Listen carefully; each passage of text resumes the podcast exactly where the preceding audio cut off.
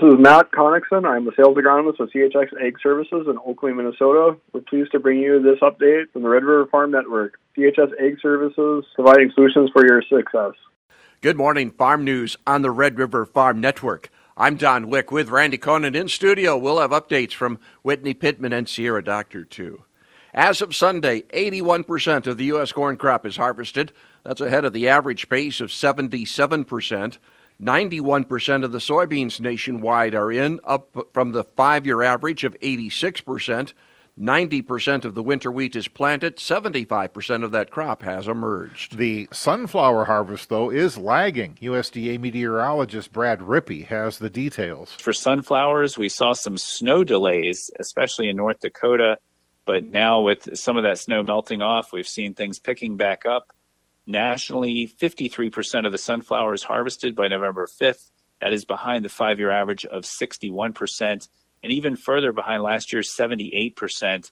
And I mentioned North Dakota. The harvest did advance 10 points during the week to reach 48% by November 5th. That is well behind the five year average of 62%. House Agriculture Committee Chair Glenn G.T. Thompson wants the Farm Bill extended until the end of September of next year. Thompson made that point during an event in Oklahoma City. Uh, I would love to be able to uh, uh, honor the new speaker when he in his planned uh, out of the House in December, but uh, I, you know, I can count numbers and days, and there's just not enough days to, uh, to be able to do that. House Ranking Member David Scott, Senate Ag Committee Chair Debbie Stabenow, and Ranking Member John Boozman are now all on the same page calling for a Farm Bill extension. The annual Ag Lender Survey results were released at the Agricultural Bankers Conference in Oklahoma City yesterday. Farmer Mac Chief Economist Jackson Takach said the survey showed a slight shift in the biggest concern for lenders. There wasn't much surprise. It surprised no one. And the number one, or interest rate volatility became sort of the number one concern that ag lenders reported facing their institution, right? It was uh, uh, a lot of movement up and down throughout the year in level of interest rates, but uh, the overall trend has been a, a sort of a massive increase over the last 12 months. So we saw that reported by the lenders in the survey. They said, "Hey, this is this volatility is affecting our institutions." Um, and you know, even started to dwarf things like lender competition and credit quality, which we had seen uh, maybe as some of the top concerns in the in the prior years. Liquidity held the most concern following a year of record high farm income for producers, right, we also ask uh, the ag bankers what is it that is most concerning uh, for their borrowers, producers that are in their in their uh, portfolios. And the number one and two this year, unsurprising, I think almost every year they're in the top three would be liquidity. So that's the working capital. How much uh, working capital does the farm sector have in their balance sheets, and then farm income levels. So seeing that compression in profitability. American Bankers Association Senior Vice President of Agricultural and Rural Banking Policy, Ed Elfman, is looking forward to an in depth discussion of legislation impacting rural America at that Ag Bankers Conference. One thing that we're going to talk about a lot here at the Agricultural Bankers Conference is the Access to Credit for Our Rural Economy Act, also known as ACRE um, because there's an acronym for everything in DC. Um, but when we look at the Acre Act, it reduce it removes the taxation earned. Uh, taxation on income earned from interest on farm real estate loans, rural housing, and aquaculture. That proposal would lower interest rates on certain types of loans. The more important thing for everyone to, to know with ACRE, it'll affect 17,000 rural communities by lowering their interest rates anywhere from 50 to 150 basis points on single family residences, farmland, timberland, ranch land, and aquaculture. And it's something we're pushing really, really hard from an ABA standpoint because to us it's going to create more competition in the agricultural credit space and ultimately help farmers and ranchers in rural communities. For the latest reporting week, nearly 72,000 metric tons of U.S. wheat were inspected for export. That's the lowest level since these records began in 1983. Export inspections are considered uh, preliminary numbers and are subject to change. Since June 1st, wheat export inspections at the Gulf are down 40% from a year ago. That can be blamed on the logistical problems associated with the low water levels on the Mississippi River. Export volume out of the Pacific Northwest, though, is down 16%. USDA is mailing ballots this week for the Farm Service Agency county committees. Those ballots must be returned to the local FSA office or be postmarked by the 4th of December. This is the Red River Farm Network. Tuesday farm news on the Red River Farm Network. Corn rootworm popping up in fields in southern North Dakota this past season. Red River Farm Network farm broadcaster Sierra Doctor has more. Some farmers are noticing corn stalks on the ground during harvest due to corn rootworm. BASF Technical Services representative Ken Dibert says farmers who had issues with corn rootworm should make a plan for next growing season. I have heard a few reports of that, of some corn going down or, or perhaps uh, developing what we call goosenecking where the stalk starts to lodge and then the obviously the, the corn crop is trying to grow the opposite of gravity so it, it tends to, to gooseneck or curve back upward. And I know just at this point a lot of questions being asked, you know, from from farmers, retailers, uh, crop consultants. I've had some conversations around this topic with them, and uh, yeah, just trying to figure out where to where to go next. We just have begun this in the past year here, launched a new corn rootworm insecticide that is intended to be applied in furrow called Nerisma. Dibert says you need to check the field history and crop rotation. The first step I would say is identifying those fields where they've had a problem, and perhaps there may have been some corn on corn acres uh, where this has occurred as well. And that's certainly depending on the severity of the problem, of course. But if the problem is severe enough, that's certainly something we want to avoid is planting consecutive years of corn, those corn on corn situations. So crop rotation is is certainly key when it comes to a pest like this. Utilizing a product uh, that is going to be effective you know, whether it's uh, an in furrow application, like I mentioned with Nerisma, um, and just controlling those those larva stages of corn rootworm. That's obviously going to be the most damaging. Reporting agriculture's business. I'm Sierra Doctor on the Red River Farm Network. Most farmers were pleasantly surprised by corn yields this season, even though the drought conditions persisted.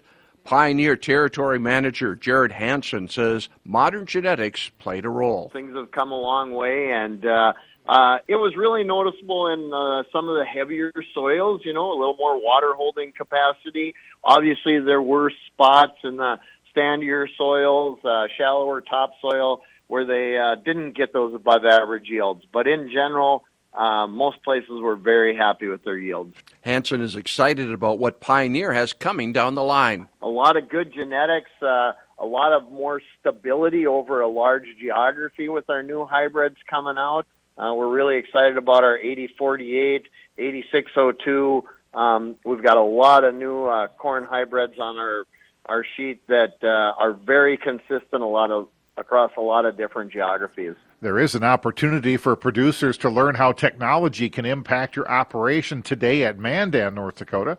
Red River Farm Network farm broadcaster Whitney Pittman has more. Farm Credit Services of Mandan is hosting an educational ag tech event for producers. Director of Marketing and Services Becky Peterson says the event will cover topics from AI to drone use and the Bushel app. Sean Riley, who's going to talk about some of the good, the bad, and the ugly of the AI world, but it has done quite a bit to the agriculture industry that's going to make it a more efficient uh, for some of them routine tasks. So he kicks off tomorrow morning at uh, 11 o'clock, and then we follow that up with the UAS, the Unmanned Aircraft System, they're known as drones, and what they are doing um, for the ag industry. And our final speaker will be on the Bushel app, which is an application information that can help you get a good view of your markets, fields, and uh, basically help you uh, advance your marketing with your grain crops. Advancements in technology have advantages for FCS as well when farmers and ranchers need to do business during busy times of the year. In our own operation, we've uh, invested quite a bit of money into our online banking program called My Access. Um, you don't have to come in to sign your loans. We've got DocuSign, and so Besides the regular standard foundation cooperative benefits, we're starting to get quite a few of these high tech advancements for some of our younger or more busier producers who uh, just like to work 24 7 on the phone. Reporting agriculture's business, I'm Whitney Pittman on the Red River Farm Network. Ukraine has new rules for companies exporting wheat, corn, barley, oilseeds, and other food products. Only companies that are registered with the government and have no tax debt are eligible to export grain. Up to one third of the business is now done on a cash basis without paying taxes.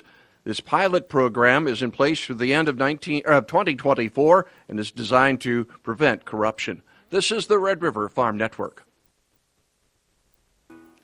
Good morning. Welcome to Inside Agriculture on the Red River Farm Network. South American weather dominated the grain markets yesterday.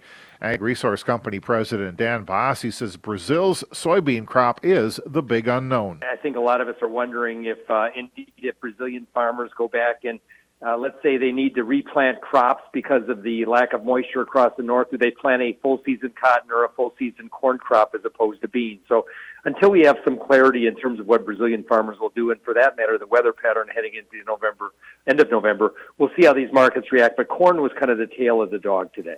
Basse does not expect much change in this week's supply demand report. Well, we do have a USDA report out on Thursday, so we'll be watching that. Uh, of course, not not a lot of change in corn and soy yield estimates, but I really think the grain markets are very myopic on South American weather, and that'll be the key, at least as we look forward to another month. CHS Global Grain and Processing Manager of Barge Freight, Ben Doan, pointed out that the planning ahead has been uh, an ability to help mitigate major delays on river shipping and some of the shutdowns this year, despite more record low water levels on the Mississippi River. Watching weather on the Ohio River Basin is a key to bringing water levels up that lower part of the Mississippi, that water is fed primarily by the Ohio River Basin. So that's really the the you know for those interested, um, looking at the 7, 14 uh, day outlook or the month outlook, that's really the the corridor that needs the most rain in order to feed that lower part of the Mississippi. Uh, because the lower part of the Mississippi gets fed 60% by that Ohio River Basin. And that's been relatively dry over the course of, of the summer months and into the fall. So um, that's the corridor to really keep a major eye on going forward. Managing water levels is easier in the northern part of the river. So uh, we're able to maintain those pools now. They have problems. Um, I mean, there there are shippers that are only able to load barges to eight foot six deep uh, before they're bottoming out. But we've been able to, you know, maintain channels on the upper part of the Mississippi and in Illinois because they're governed by locks and dams. Checking markets, we have Minneapolis wheat, the December contract down one and a half cents at seven twenty-seven and a quarter. Chicago wheat, December down four cents, and hard red winter wheat, same contract, that's down six and a quarter. Dees corn down three cents, four seventy-two and a quarter. January soybeans down two and a quarter at three uh, thirteen sixty-one and three quarter cents. Checking in on the farm calendar, Minnesota Farm Bureau has its annual meeting coming up in Bloomington.